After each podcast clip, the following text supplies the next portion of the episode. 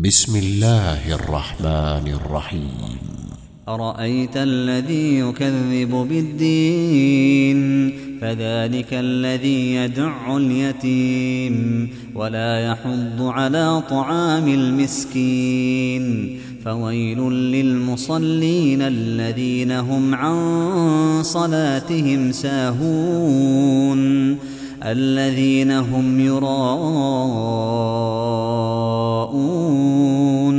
ويمنعون الماعون.